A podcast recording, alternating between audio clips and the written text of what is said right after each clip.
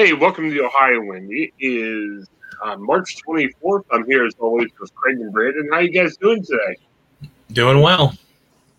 Uh, big launch day for us. Um, obviously, we have content every day on the website, but we we've never partnered with anybody before. So until today, it's uh, fresh. The Hope Interrupted podcast launched this morning. Um, it's on our um, website as well as our um, you know podcast server anywhere you get our podcast. Uh, check it out. Um, Byron McCauley and Jennifer Mooney, who wrote the Hope the book, is coming out May first. Uh, they had a their first episode, and um, it was with uh, Kevin Aldridge of the Cincinnati Enquirer. So definitely check it out. Very fascinated. I'm excited and proud to be working with these guys. And, uh, check out, hey, uh, buy a book. Um, uh, very good books about uh, cross cultural studies and really trying to figure out how to get along better with people around us, which is important, especially now in 2020 and 2021. I got to tell you guys, we're going to talk about this during the week or during our show today. I was a little bit frustrated. I was excited. I actually got uh, scheduled for my COVID vaccine. So I'm going to get shot. I'm good to go. But I was reluctant to post on Facebook because I was afraid people were anti-vaxxers to start screaming at me. And I was sad about this gun thing. Um, you know, unfortunately, it was another mass shooting. We're going to talk about a layer segment. I wanted to post about that, but I know eh, that's all political. So, two things which should be givens. Um, hey, you got a vaccine, and you know, gun violence is bad. It, it's so weird that we're in a society where we can't agree on that, which is really unfortunate and sad. But yeah, rough times, rough times. But uh, thankfully, people like Byron and Jennifer are trying to address it in the book. Uh, check it out and let us know definitely what you think. Um, as always, a busy news day. Uh, we start out uh, in Ohio. The Columbus Dispatch had a good article uh, talking about the, there's a public workers union, a lot of state employees, uh, 27,000. Um, they received an 8% raise um, with the new contract they I came out with. Um, hey, we're in a pandemic. The economy's tough. Things are rough. I feel very fortunate anytime that, you know, I can get some extra money. So I don't want to throw the state employees under the bus. But again, uh, who's paying the state employees is us. We're taxpayers. Brandon, do you think this raise is appropriate considering the times we're in? Or, I mean, I might critical of state employees, but I'm, I'm just more wondering if this is the right time for such a high raise. This is their largest pay increase in 13 years.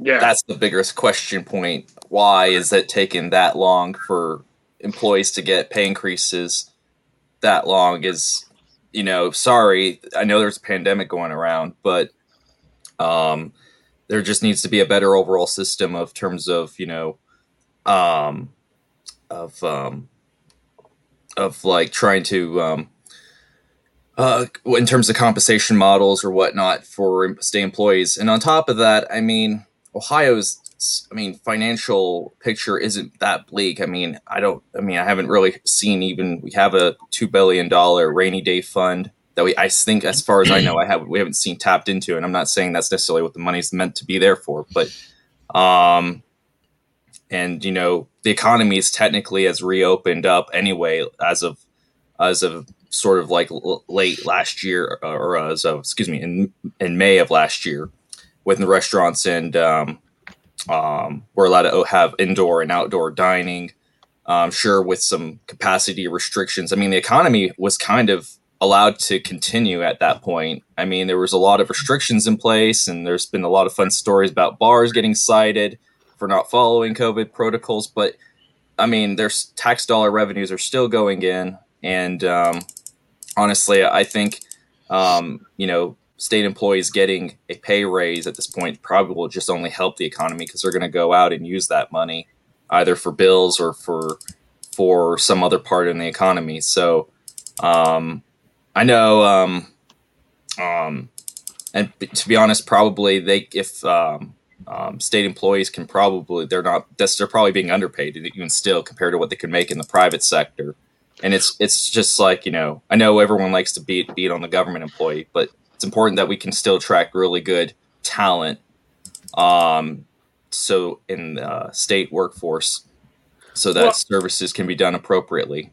And I gotta stand corrected. The way the article was presented was almost like, "Hey, we're getting a nine percent pay raise tomorrow," but and you can express it that way. But in actuality, it's a three-year contract, three percent raises each year, which is a lot different. I mean, the way the article was first presented was like, "Hey, you got nine percent raise right now, enjoy," but really a three percent raise is almost cost of living anymore, right?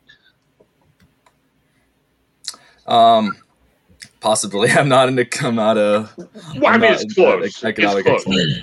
Right, it's close. I mean, it may not be exactly a little bit more, but three percent, you know, raise each year seems to be a little bit more going with the cost of living. So, yeah, okay.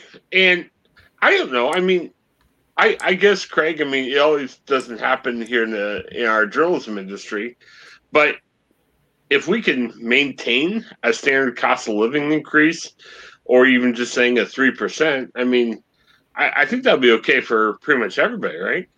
Yeah, that'd be great for everybody, but not everybody's gonna see this kind of an increase over any kind of period of time. I mean, you know, I'm I'm glad that they're getting, you know, a new contract. It is maybe a little off, you know, in timing with with COVID still going on and you know people still being out of work and you know people probably looking at this thinking you know i can't even go back to work yet or i got laid off because my employer couldn't afford to have me anymore. And then to see something like this go out you know it's probably not the best timing. And you know it'd be great if everybody could get 3% raises or a cost of living you know kind of raise every year but not everybody benefits from that. So you know more power to them but obviously there are other people that are still struggling that would love to get a raise or see any kind of you know financial assistance. And you know that's why i think a lot of people have kind of hung their hats a little bit on you know the stimulus checks because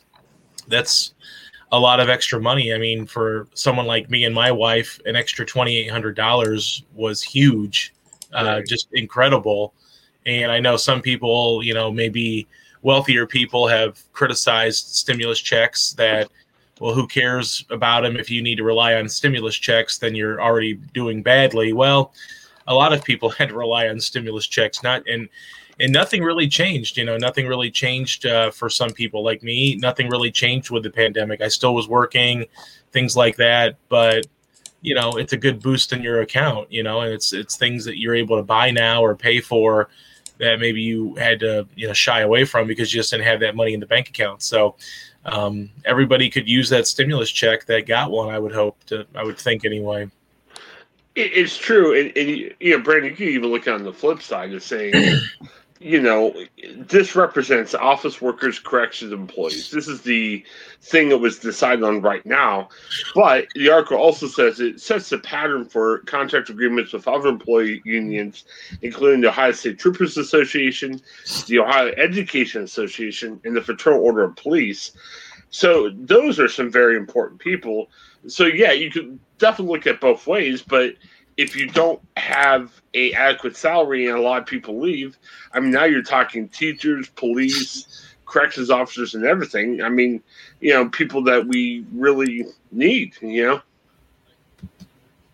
Yeah, I mean, like, we've had this sort of collective bargaining agree discourse like back during the Kasich years and it was um, not to get necessarily in the details but you know that senate bill 5 got repealed um, so we go forward. I don't know necessarily if this is the same kind of um, if those are necessarily the same situation in that, but you know about public worker, and that was that that union collective bargaining agreement change law was affected everyone, like every public employee, like uh, teachers and police officers too, and firefighters, and that that really the police officers really back then kind of rankled a lot of voters back then. I'm curious how it would play off with discourse around police officers, yeah. but um, but no, I mean, this is something that, um, you know, public being in a public employee. I know it's not something that you anyone's forced into, but um, I think the just the biggest picture here is that um, I, I I'm is that you know they are still doing a service to